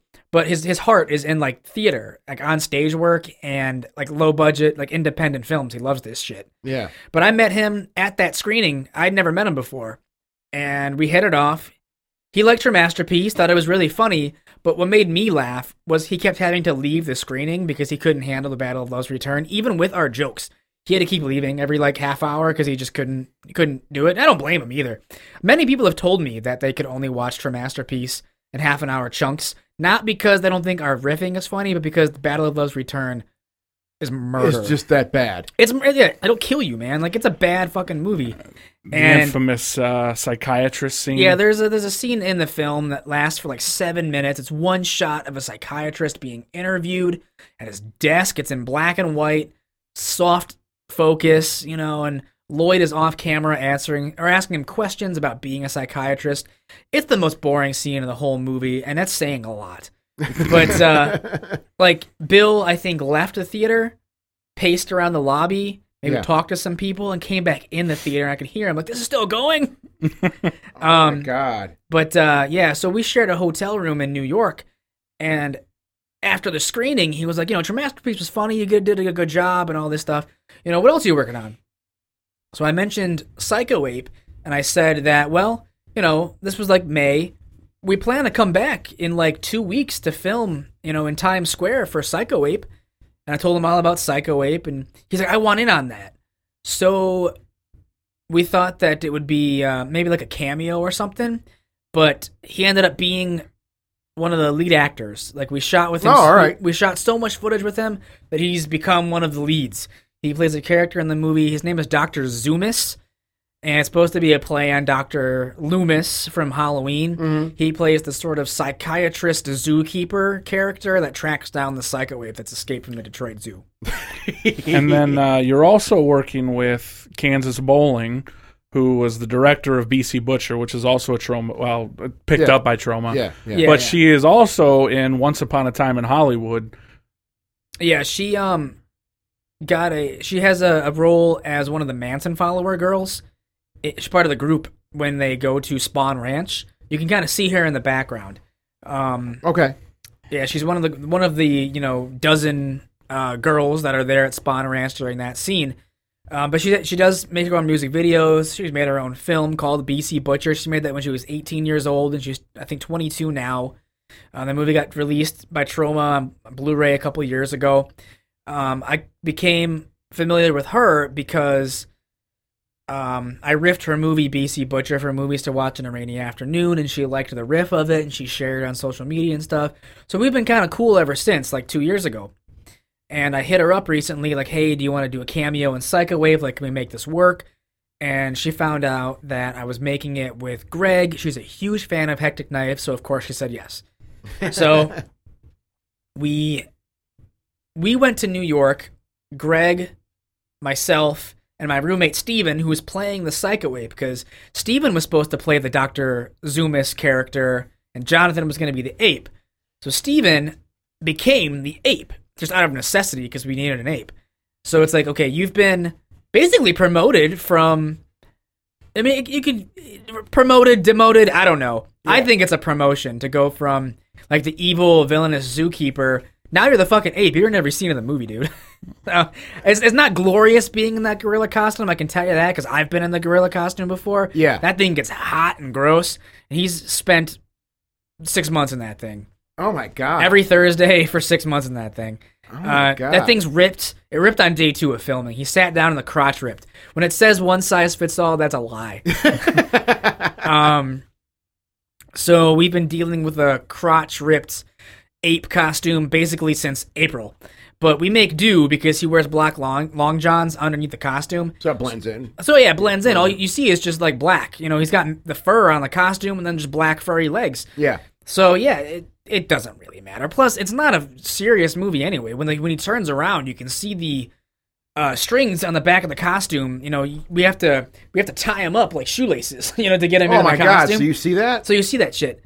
Uh, sometimes they come undone because we didn't tie them tie tight enough. Yeah. Or we just plain forgot to tie them. So you see them dangling there, and you see his like yellow T-shirt underneath. Um, or like in wide shots, he's not wearing the plastic monkey feet that's supposed to be over his shoes, so you see his sneakers when he's running around. this this is that kind of movie.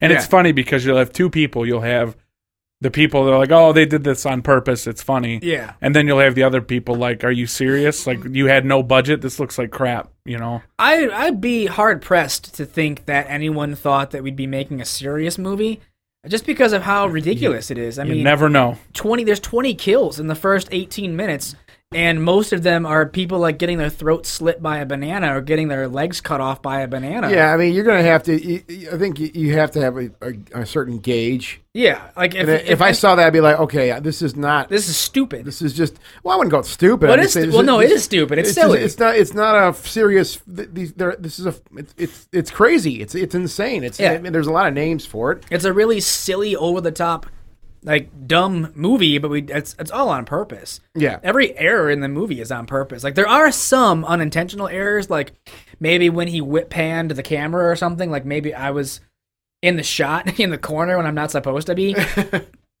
and that's the take, or it's like use that take. Yeah. Or if the camera, you know, he aimed too low, and because Greg is he's the cinematographer as well. We're shooting on his mini DVX uh, tape camcorder, Yeah. and uh, so he's a cinematographer. He wrote it with me. He's editing it, but sometimes he'll have the camera like too low, and it catches the the tip tops of his shoes or something. and, like the ape is on the ground, like Yeah. being like wrestling people or being wrestled by a dog Yeah. um you'll see the tip of his shoes and again it's like use that take put that all in there because like you know when you watch plan 9 from outer space there's scenes where the characters knock over tombstones and you know he just chose not to do a take two because he, he's just like oh no one's gonna notice um but he was trying to make a serious movie Yeah. i'm the opposite it's you knock over the tombstone and you see the sneakers use it Yeah. because use it's it, funny Because it's funny. And Yeah. People, people will get those just those more subtle type thing. It's subtle. You know what I mean? You have And to freeze frame Well, you know, and, and there's something to be said about that idea too. Because I mean, you know, there's there's you know we, we were talking about you know Ari Aster and Hereditary and Midsummer or Midsummer or whatever. However, I, there's, Mm-hmm. i always just say midsummer because i don't want to feel pretentious Midsummer. by Yeah, saying exactly. Because I've heard like Midsummer. It's like, yeah, I- I'm not Swedish, so I'm not gonna say it that another, way. another hipster calling there. Anyways, so like,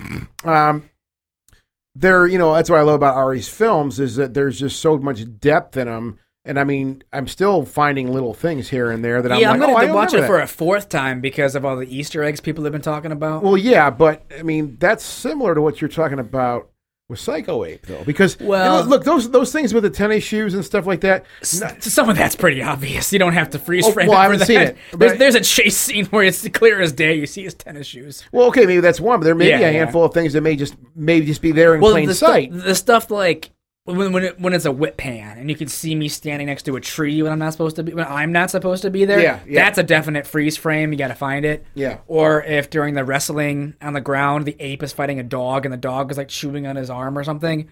Yeah, freeze frame it and you'll see the tip of the cameraman's shoes. I know that that stuff is there, but yeah, some people to the naked eye they might not necessarily. No, that, but that makes it interesting though too. Right. I, I think that's super cool. I, I purposefully tell Greg like use the shots with the errors in it because it's funnier. yeah. No, I think that's great. Uh, well, and you guys, you you said that you're still working on it. Do you guys have any idea when it's going to come out?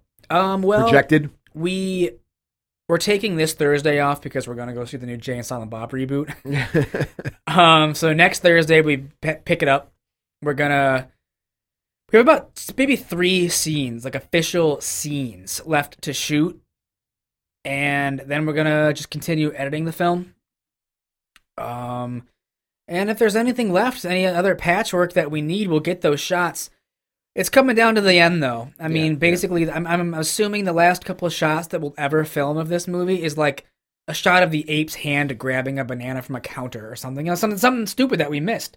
Some Yeah. small some small insert shot, or maybe like a close up of someone like screaming, like a reaction shot. Just small shots. But as for scenes, we probably have three more, and then we're done. We're gonna be done.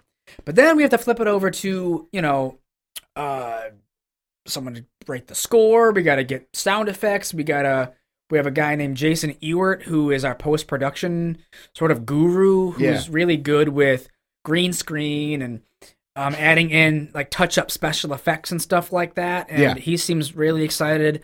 He's been cutting our our teaser trailers for us, and they're amazing. Like they're they're it it inspires us because we'll just give him the raw footage, and he'll flip them into like amazing teasers, and then we're just kind of like.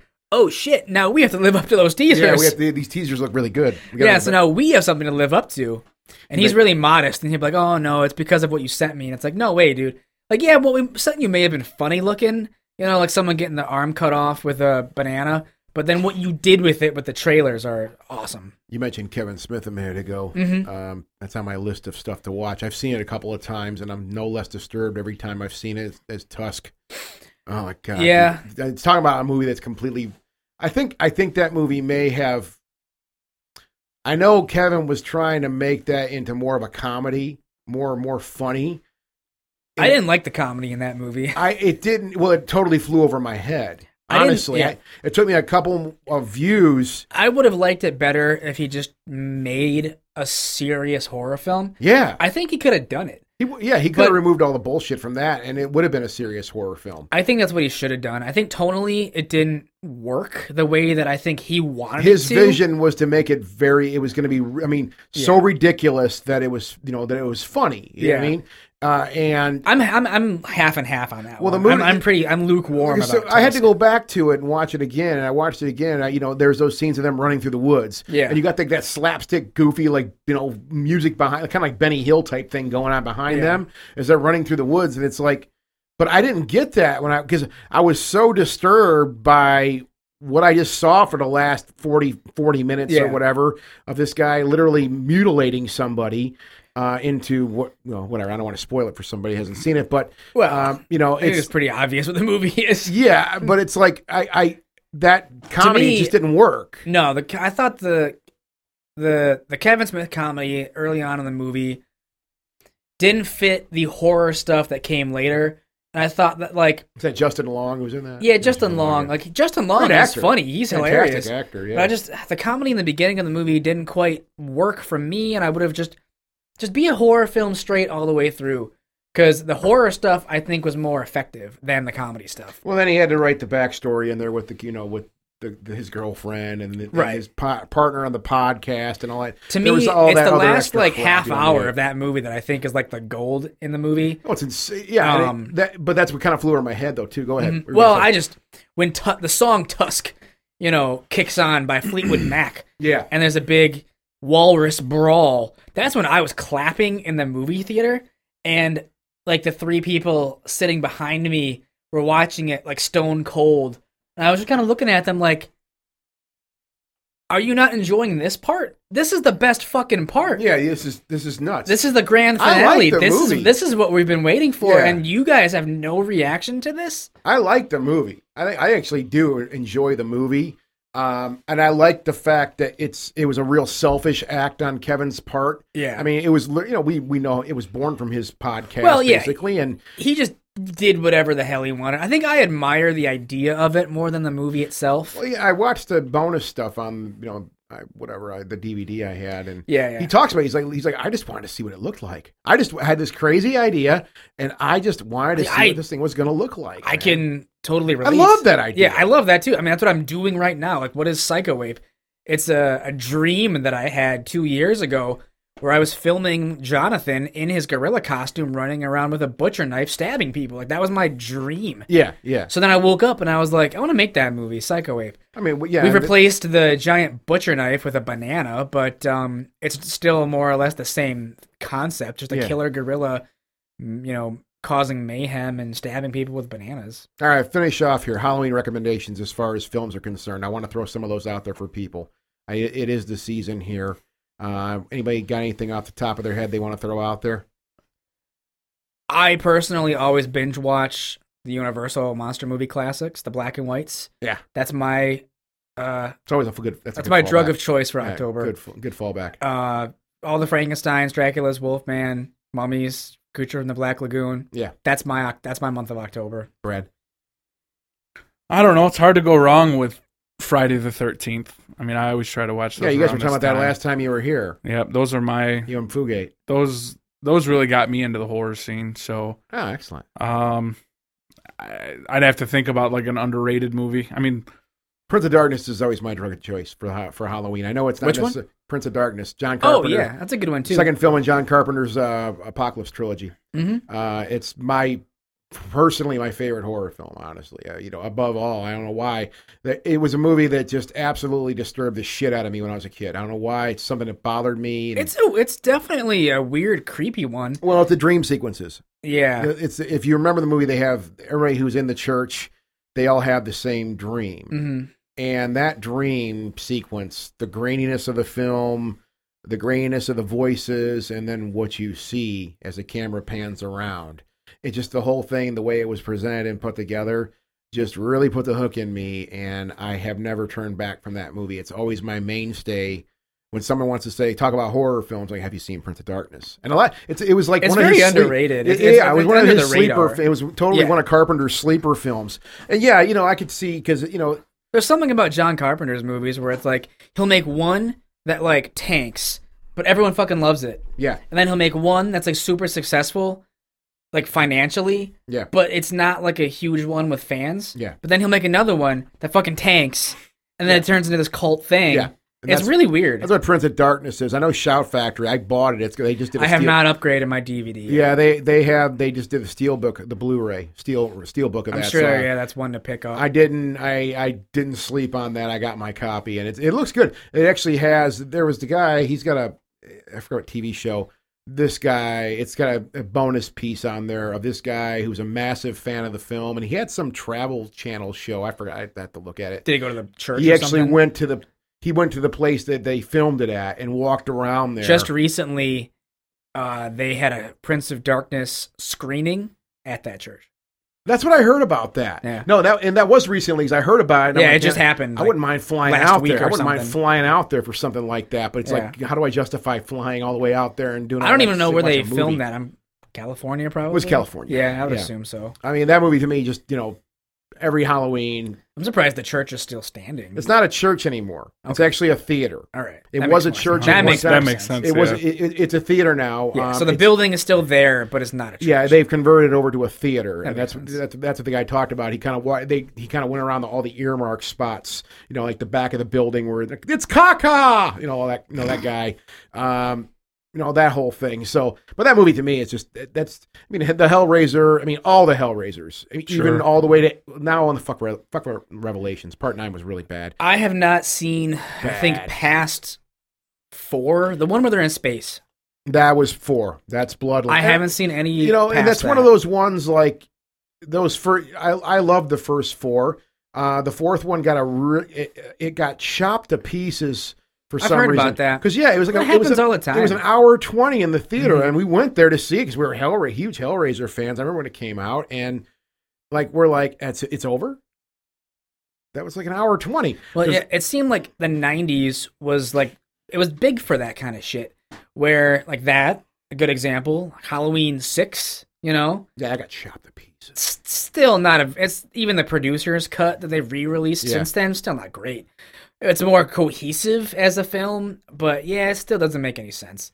There's a version. The whole of, Thorn thing, I think, is the worst thing that could ever have possibly been introduced into that series. there's a version of Bloodline that was given to me by a friend, uh, another a movie nerd friend of mine, who I don't know who made it. If it's, I don't think it's even a, an official release, Probably not. but they found that there's a ton of there's a ton of shots they did, ton of scenes they shot Oh, for that. Sure.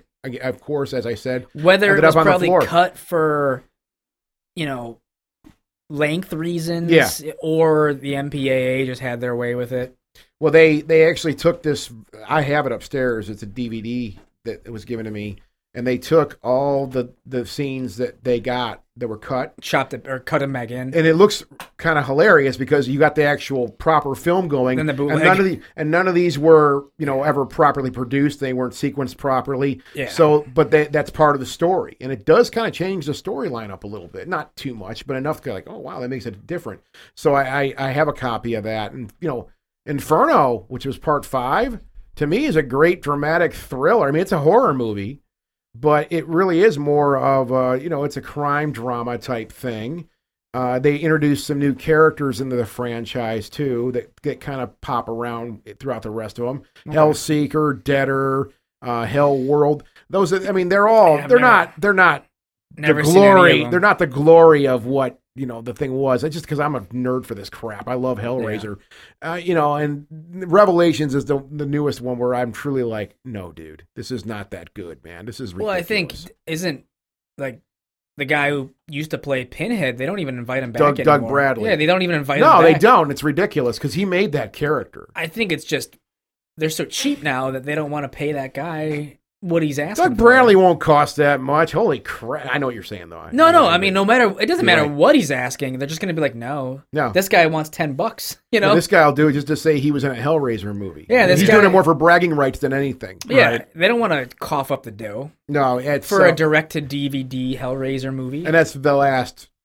literally since uh, five on have been directed. You know, they've been yeah, they've all been directed DVD. direct to video, whatever you want to call it, and They never invite the original guy back. but they're great. Yeah, Doug Bradley, I, I love that guy. I got to meet him a couple times. Super cool it's guy, really and I love the character. weird. I think the state of horror right now, where like, like big franchises like that, only do like direct to DVD. Like even like Chucky, you know, besides the remake, he's re- reduced to direct to DVD. Or like the Leprechaun movies, they recast the guy and he's like direct to the Sci-Fi Channel now. Yeah, It's really fucked up. yeah. like- it, it's it is weird because why, why aren't these franchises, you know, like obviously there's enough interest to make sequels, Yeah, but why why direct to DVD? No one's gonna see it. Who cares? well, yeah, and I mean, like you already said, they're they're these are iconic franchises. People do love them. Right. And Not- why uh, aren't they getting theatrical releases? Like it's really weird. even for even if it's a, even if it's an ironic love, you know, it's that Yeah. you know, it's just like this is so bad. I gotta I'll love watch it. You know? Chucky movies till the end, but I mean I can't say that the last couple have been any good. But uh, if they were screened theatrically, like it, you know, See, I'm burned out on the slasher stuff. I really am. I know you love Friday, the, which I do too. Slashers are my I'm those just are my burned, go I'm so burned out. I'm so burned out with that. I, I really need something. You know, I, I'm thirsting for anything original. I, I, I get I get the slasher thing, and I you know what I want to see people keep making them and keeping that keeping that genre alive in horror because I you know it comes from a really cool place. I think it's Well, important, but it's last- not my thing though. Last year they just released Hellfest. Yeah, I thought Hellfest was kind of a unique, different kind of slasher movie. The whole thing takes place inside of a like a haunted maze amusement park where the killer is stalking a group of teenagers inside of like a carnival, and they're inside of different like carnival attractions, and the killer is killing them as they go on. Okay, It was cool. It was unique. And, But it, it was uh, it was cool because the cops they they didn't want to arrest the guy because like you you want me to arrest this masked guy who's doing his job? I don't think so, and they just didn't he take could, him he seriously. could blend in to the with employees because everyone's dressed up, you know, as like they're in Halloween costumes. yeah, So yeah. you didn't know this guy was a, you didn't know he was a killer. He, he could have just been one of the employees there. Um, because I think actually he stole an employee's outfit because he's wearing this mask and he just looks like any other employee Yeah, wearing yeah. costume. But I, like, yeah, that one was kind of cool. But uh, I did not like the Halloween reboot. I couldn't stand it. I thought it was a slap in the face. Couldn't stand it. I, Any thought of it that was. shit that Rob Zombie did too was a slap in the face too. I couldn't stand it. I- Couldn't stand it. I'm not a big fan of Rob Zombie's first Halloween because it's just a truncated version of Carpenter's version. yeah. But like white trash and like not not so great. I like his visuals in that movie. Like I think whoever the cinematography guy was for that one, I thought he did a good job. Um, I like how violent it is. I like how like crazy it is. I'm not a huge fan of it, but I still watch it every year. Yeah. I like his Halloween too because he just did not give a fuck about what anyone else wanted. And he just did his own thing and it was Yeah. insanely violent. That's the one with the backstory though too, isn't it? Is it? No, that's the first is it the one. first one? So that That's- drove me nuts. Yeah, the That just drove backstory- me nuts, and I, I, well, go ahead. We're- Well, I, that for me, my- Halloween 2 does not have very many fans, but I will back it because I think it's one of the most insanely brutal, hard R rated uh, slasher films I'd ever seen in the movie theater. I mean, there's that scene in the beginning when he stabs the nurse like 36 times or something like that. Jesus Christ. It's just insane, and I like that. you know, Well, yeah, the, the new Halloween's funny because you have the original Halloween, and the one that just came out is now the sequel to it. So Halloween is the sequel to Halloween. it's stupid what they did. They just ignored every other sequel that came out. And it's like, okay, yeah, we're just gonna make a direct sequel to number one, ignore part two, even though like, who cares if they're related? Like now you just make it dumber Yeah. that they're not related because now it's just why is Michael Myers stalking Jamie Lee Curtis when they're not related? like, it's Yeah. way dumber now. Yeah. He has no intent. Like, why is he drawn to this person? They didn't answer it in the new one, No. so it was complete null and void. And it was just an exercise in, like, Well, it just it just carry it's just dragging a franchise along to me. they wanted to, you know, I get it. like people flipped their shit over that movie. You know, like everyone was raving about it, and we saw it opening day, and I was like, that sucked.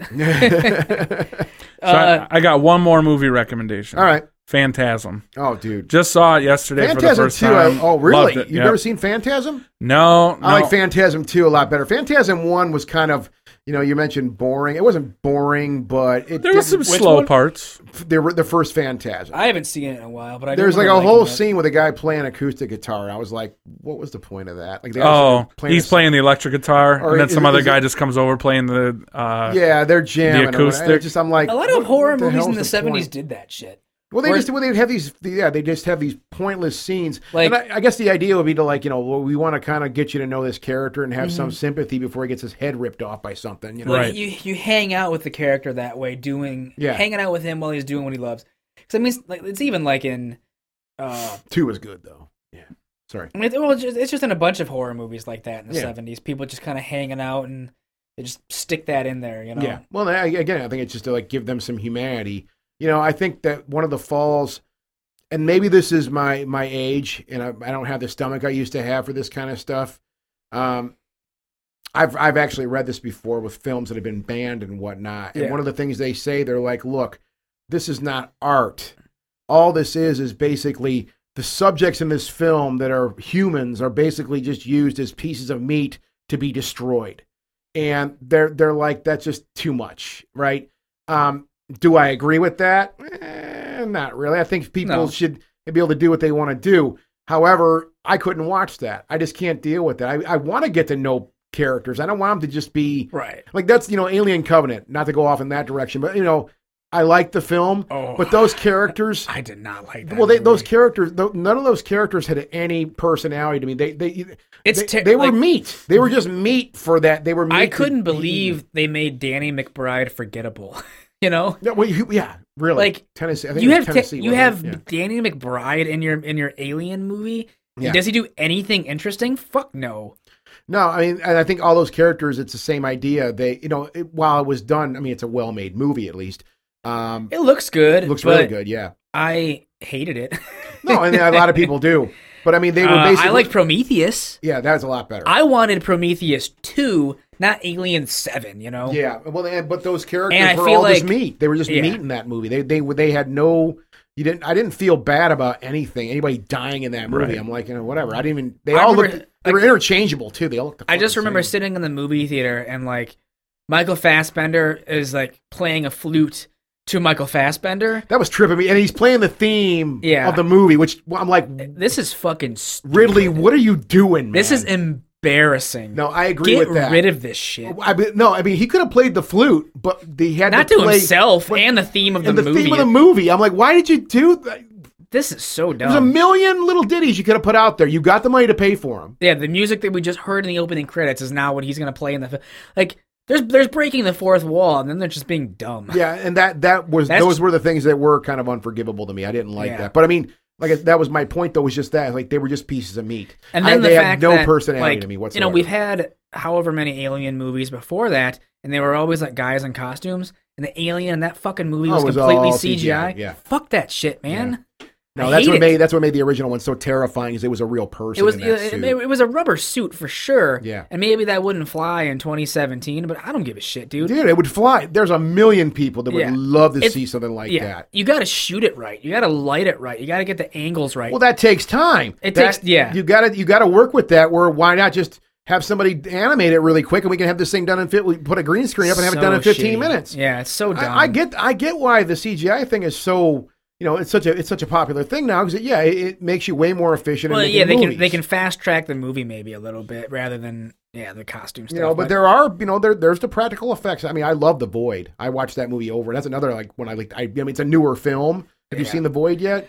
I wasn't a big fan of oh, it. Oh, I love the way it looked. I, it liked looked cool. the creature effects and stuff like Yeah. that, but I thought it just dragged. It did drag, but I like the way It, it dragged looked too cool. much to the It point felt- where I kind of was like, Ugh, it fit. I mean, and I'm not I'm not into it. the way it just the way it looked to me. It was very soft, very analog looking. Yeah. you know, I thought that was cool. It wasn't crisp and sharp. That was one of those where it was like close but no cigar for me. I, I enjoyed it. I thought it was all right. I mean, I, it's not my favorite film ever, but I like to watch that every once in a while. I like to break that out. I think it's super cool, and that's all practical effects too. I like that. I'm idea. actually in the minority when it comes to a lot of like like newer horror films. Like I mean, I'm looking for originality too, but a lot of stuff that comes out these days that are like that people like basically jizz over, I'm not into them. Yeah. Like, like what? Bird Box. uh, Terrible, yeah, horrendous. I wasn't even thinking about that. I crossed that one out of my mind. Horre- horrendous. I, I I just lost my mind. They made the biggest deal out of that. That didn't make any sense The scariest film of all time. Like, No, are you yeah, fucking Nothing kidding scary me? about that at all, dude. It was dumb. I mean, there was no tension there whatsoever. No, it was completely derivative of anything else that came before it. I just watched The Endless. I don't know if you've seen that The or what? not. The Endless. I don't know what that is. Did you ever see Resolution? No. Okay, you know what? And I shouldn't even. because I, I mean, I can I can talk on this very briefly, but um, really, I mean, well, I don't want to spoil it though, because I really highly recommend you watch these. They're they're they're more, um, you know, they're more psychological horrors. Okay. There's you know, there's not really too much gore, which I'm I'm into stuff like that nowadays. That's what I was kind of saying before. Is I mean, I do dig. I, I hate to bring up Ari Aster again, but I always bring up Ari Aster because I like his movies because they're not incredible. Well, I mean, they're not gory films, but when they get gory They for have- that brief time, yeah. oh my god! They can be downright shocking in their brief moments of gore. You Oh, know, like we're that. talking like, you know, N- borderline NC 17, but it's not like the whole film is that way. The Well- fucking kid in Hereditary. She gets her Well, head it- it- blown off. just- it- well, yeah, ripped off. I mean that and that that right there to me, you know, I don't know what I. I guess nowadays I can I like that more because you know you get that brief shot Yeah. Mhm. that shocks you and disturbs you, and you can't get that image out of your head. Right. It resonates for a long and, time. Yeah, and it freaks you out. It takes you somewhere else.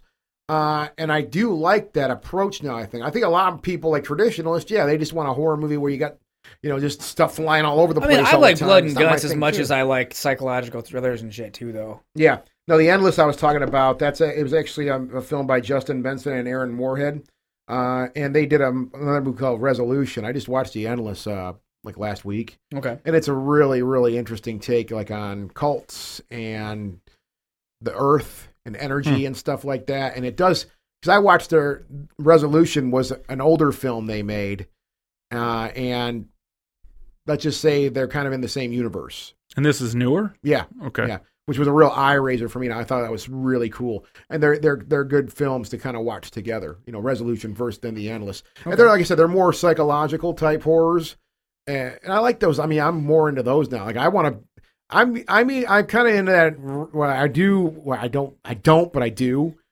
I want to walk away with a film kind of being disturbed, but not on the like, oh my god, did you see that type of thing? Like, oh my god, something that idea, Well, that yeah. premise really. I think they've pretty me. much hit the roof of what you can really show in a Yeah, like well, in, in a horror film, like graphically of a guy getting his head cut off, or like with a Serbian film, you know, ba- was- oh, uh, babies God. getting fucked and stuff. Like, there's really not much else you can do, man. Yeah, that- that- Human centipede of people getting sewn together. that was just it's not much. shocking anymore. No, no, and that's the thing. Like, yeah, it's it's nothing shocking, you know, and that's where I say, okay, What gotta- else? Yeah, what else you have? it's time to push the envelope here, but maybe not in that direction where we have to be so extreme. yeah, I think, you know, always going back to the reality of things, and the reality horror is is a real thing, which we both know it is. Um, that's where I, I like seeing people go. That's where I, you know, I like. I keep. I'm sorry to mention it again, but that's why I do like, you know, Hereditary a lot because at the end of the day, that film is a lot. There's a lot of reality in that. I mean, there's some supernatural stuff that's like, whoa, that's kind of trippy. But a lot of that's based on real things that could happen to anybody. And clearly, Midsommar uh, is It's- a film that can it's happen. the most realistic there's, thing. Yeah. there's nothing in that movie that's super. There's nothing supernatural in that movie. it's just people committing atrocities to themselves and others. It's Yep. people working really hard to sustain. and the it's a people, group of people. and because uh, they think that what they're doing is right. Well, yeah, they, they're they're totally convinced, and maybe you know it's it, Yeah. that's a matter of perspective because I what I love about that movie is they try to explain like, look, this is why these people jumped off the cliff, Yeah, we And- like this is our tradition. and when they explained it, I'm like, well, you know, why? Who am I to sit here and judge on you? Yeah, it disturbs the shit out of me. I don't want to see someone do that. But no, I don't want to see someone do that, and if I saw it, I'd be totally But they're they're desensitized because it happens Well, in the community all the time. But if you explain that to me and say, well, this is the reason we do this, yeah, Well, oh, well, hey, man, I'm only here for a couple of days. Well, apparently not. You're not going to leave there, but Yeah. let's just assume you're able to leave. Uh, I'm only here for a couple of days. I'm not going to unroot a thousand years of tradition from you people Sure. because it hurts. It hurts my feelings. You know. right. It shocks me. Um, but that was my, you know, what I loved about that was just like I said before, is you have this group of people that are that have persevered by living off the earth, right? So they understand the earth. They understand all the roots, all the berries, all everything. That's The why dead- you the dead trees, their ancestors. well, yeah, that's why you see all these little things where you know he gets something blown in his face and it paralyzes him, right? Hmm. This is these are these these are things that have these people have learned over probably hundreds of years how to use these elements, you know, to to paralyze, you know, you know, paralyze people, you know. But these are, I mean, and they're very, and that to me, that's just like that's terrifying. Like that guy was paralyzed; he could not move his limbs. Right, was- he could not talk because of a natural thing. I mean, assuming that it's a They, natural they thing. probably ground it up and mixed it with other shit. Well, maybe, yeah, Yeah, but it's still elements of the earth, though. It's Right. natural, and it's a matter of, you know, uh, trial and error and trying things and spending a lot of time. So that's to me that that was one of the more fascinating and more horrifying aspects of that film. The premise of it, Yeah. which is why it disturbed the hell out of me. Is like, okay, this is going on right now. There's no doubt in my mind. There's a group of people that that operate like this I'm sure. somewhere that we can't get to, and that's fine. Right. They're in complete secrecy. it's I'll admire you from afar. It's like uh, there's a bunch of weird, you know, African tribes that do weird things to us. Yeah, there, there, there's tons of people on the earth that haven't been discovered. It's true. There's there's tons of tribes and groups of people that have not been discovered, and you know what? They don't want to be discovered. Right. Sort Leave of them the hell like- alone. Somewhat in the same vein, like a couple years ago, you know, Eli Roth did that movie, The Green Inferno. oh, yeah. Fucking hated it. I thought it was one of the worst pieces of shit. I was Uh, so Eli Roth excited has to. never done anything for me though. I love Cabin Fever. I love alright. that movie. That is that was a pretty heavy flick. Yeah. that was pretty wild. I But, love like, that to it death. Hostel, the first Hostel. I just didn't. I couldn't. I didn't like the first Hostel very much. Second one was okay. I like the second one. Because you understand, you get the you get. That's one of those Yeah. rare things where it's like I want to know what the deal is here. Like what? That's what the are one. doing, like man? the villains in that one are more interesting than the central like protagonist in the movie. Yeah, And I liked that. I liked sort of like rooting for the villains in that one yeah. rather than like wanting to see the main characters live. But um then he took this, you know, 6-year hiatus and then he comes back and it's like, dude, he made Green Inferno, which is like his sort of you know, homage to Cannibal Yeah, Holocaust. say yeah. I'm a big fan of Cannibal Holocaust. I like the Italian splatter cannibal movies. I think they're fun. Yeah. So it's like, okay, so it's his version of that. And he went out and found this indigenous tribe who had never seen a movie before.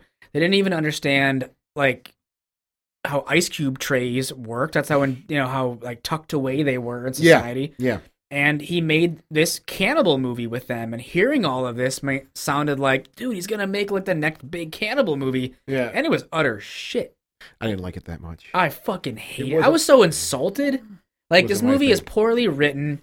You shoot it in a 4K camera so it looks like uh like clean as a whistle. Like don't shoot your Make it, make it gritty. fucking cannibal movie in You 4K. make- it's got to be gritty. Drag your ass out there with a 35 or 16 millimeter camera and you shoot your movie the way they did. Yeah, you know, and if there's anything I want, I, I'll say about Rob Zombie, even though I'm not a fan, a big fan of his, you know, his what was it, House of a Thousand Corpses and Devil's Rejects. I did like those. Those Yeah, are pretty yeah. cool.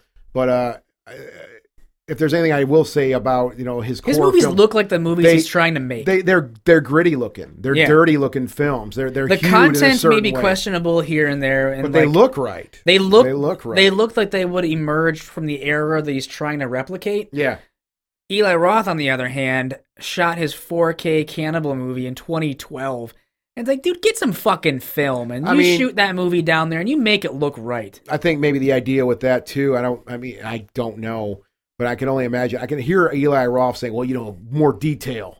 Yeah. We want to see every little, you know." We want it in, you know, yeah, crystal clear 4K, and it's like I don't want to see it in crystal clear 4K. no, I want. I like gritty. I like. I like. Dr- it a little, you know, I I like it, I like it a little dirty. You know, when they made Grindhouse, Quentin Tarantino took his like film negatives for Death Proof, and he dragged it through the parking lot. The, that that grain is not an after effect. No. It was embedded into the movie because he dragged it on concrete. yeah, Like that's what you do when you make a grindhouse movie. yeah. Like you can't take your hard drive and drag it through the No, concrete, you can't. man. It is. It just is what it is. and that's why like I just I hated that movie so much. Plus there was like CGI leopards and shit attacking people and ooh, you know, a guy gets buried up to his neck and uh is supposed to be sacrificed to these like a, a big mound of ants like eat his face off, but it's CGI ants. It's like, dude, just watch Jungle Holocaust. There's a scene in that movie where this guy's arm is eaten by fire ants, and it's real. You know, they Yeah. really put real fire ants on this guy. They cut to a fake arm. yeah. If it was a fake arm covered in fire ants, this is like a real guy covered in CGI ants. Pathetic. I just was so insulted. It's like, dude, I know that you love Cannibal Holocaust, so I know, Well, it's clear. it's yeah. gets clear that I you, you know what you're trying to make, but you failed. yeah. And ever since then, I haven't really been on the Eli Roth train. Like, I like Death Wish, but it's like that's not really an Eli Roth movie. No. That, that's a remake It's of a a, remake. former film. Yeah. Uh, like Knock Knock was okay, but I'd say that that's more watchable because Keanu Reeves is in it. Yeah. That's again not really like the Eli Roth draw. It's Keanu Reeves is in that. I'll watch that. Ghostly Talk! Version 3.0. Didn't never sounded so good.